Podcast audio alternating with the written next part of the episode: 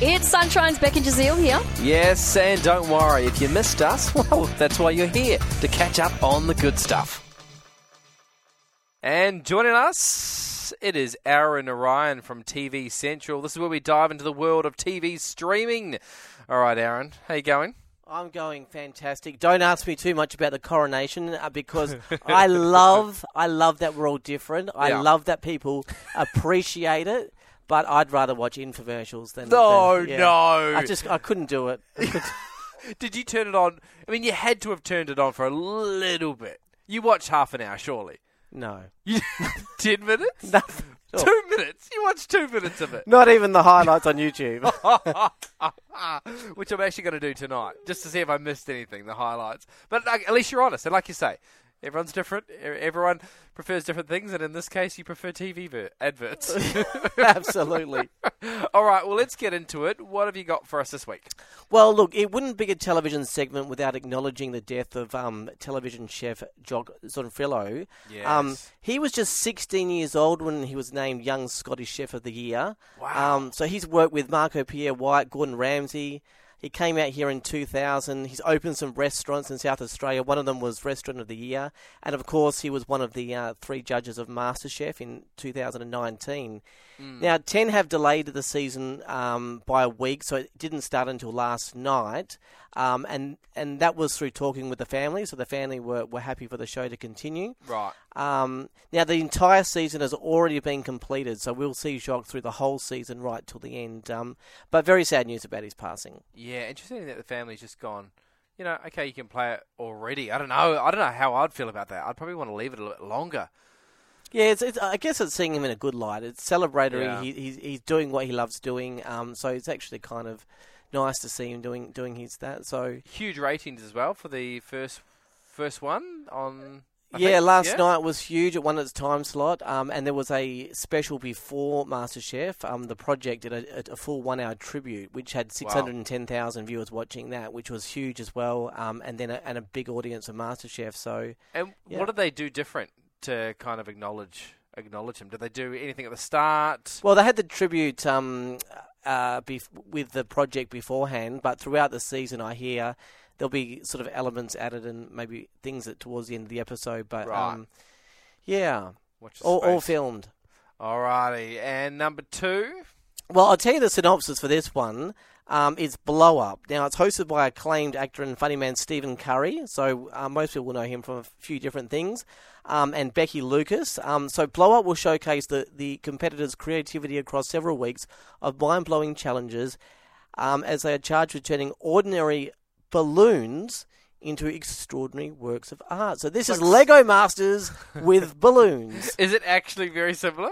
It's almost the same. Oh, r- So Right. yeah, there are teams, groups of teams. They're given a challenge. They have to go and make it. But you know, this is not making French poodles with balloons that you see Yeah, yeah, yeah. see at the circus. I mean, we're looking at big buildings and cars, Oh, really? and these really huge things. So I don't know. Is it your type of show? Do you think?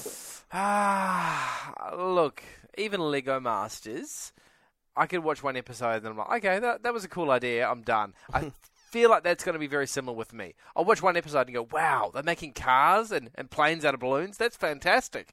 but week two, I'm like, I've seen it. So I, it's not going to grab me this one.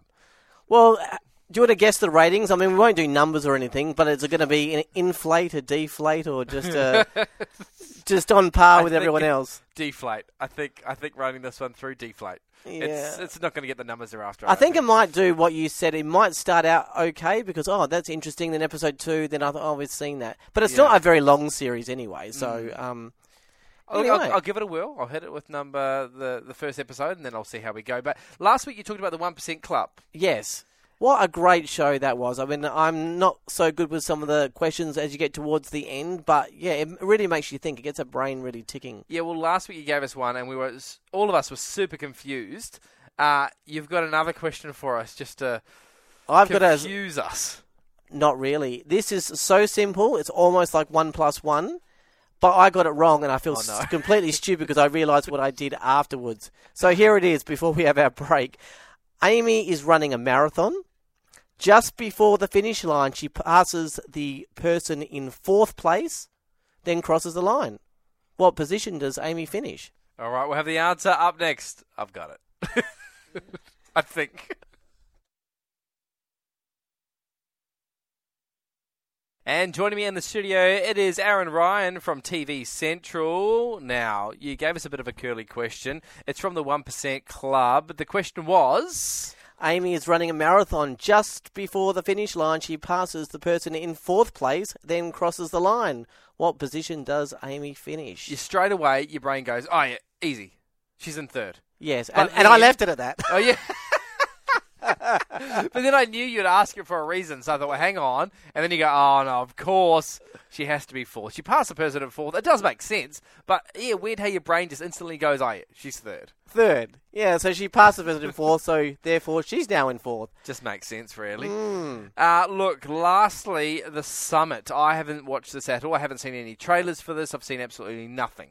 What is the summit? Okay, so the summit it starts this coming Sunday. So the blurb is in the jagged Alps of New Zealand. Fourteen strangers from all walks of life are given one million dollars in cash divided equally. To keep the money, all they have to do is get themselves and their backpack of cash to the summit of one of the country's highest peaks in New Zealand. Oh, yes. So love the accent.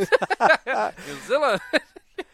Million dollars. That's big prize money. Yeah, and- and they're actually carrying it. But so I thought this show was just going to be about first one to the top gets the money, but but they're all carrying the money. They actually have to get there together, um, and if anyone drops out, Yeah. that money that was with them uh, leaves the I The guess kitty. the kitty. So. And you have to be there together, so you can't run ahead. Um, and there's like elimination spots where people can get voted out and things like that. So Right. Because I was going to say, how do you maintain that million dollars if people are getting kicked out? But so if they get kicked out via elimination, the money stays in the the, money stays. But yeah. if they can't make it and they drop out, the money goes with them. Yes, but there, there is this thing called the gatekeeper, and I and I think from after watching the first episode, some of those rules are going to change, and they'll be they'll be Right. different. You know, there's little challenges along the way, but it's about you know team building. It's about bringing these people together because if you want to eliminate them or you want them to go because they're too slow, you've got to at least get them to that oh, elimination spot, That would be frustrating. and then get get rid of them.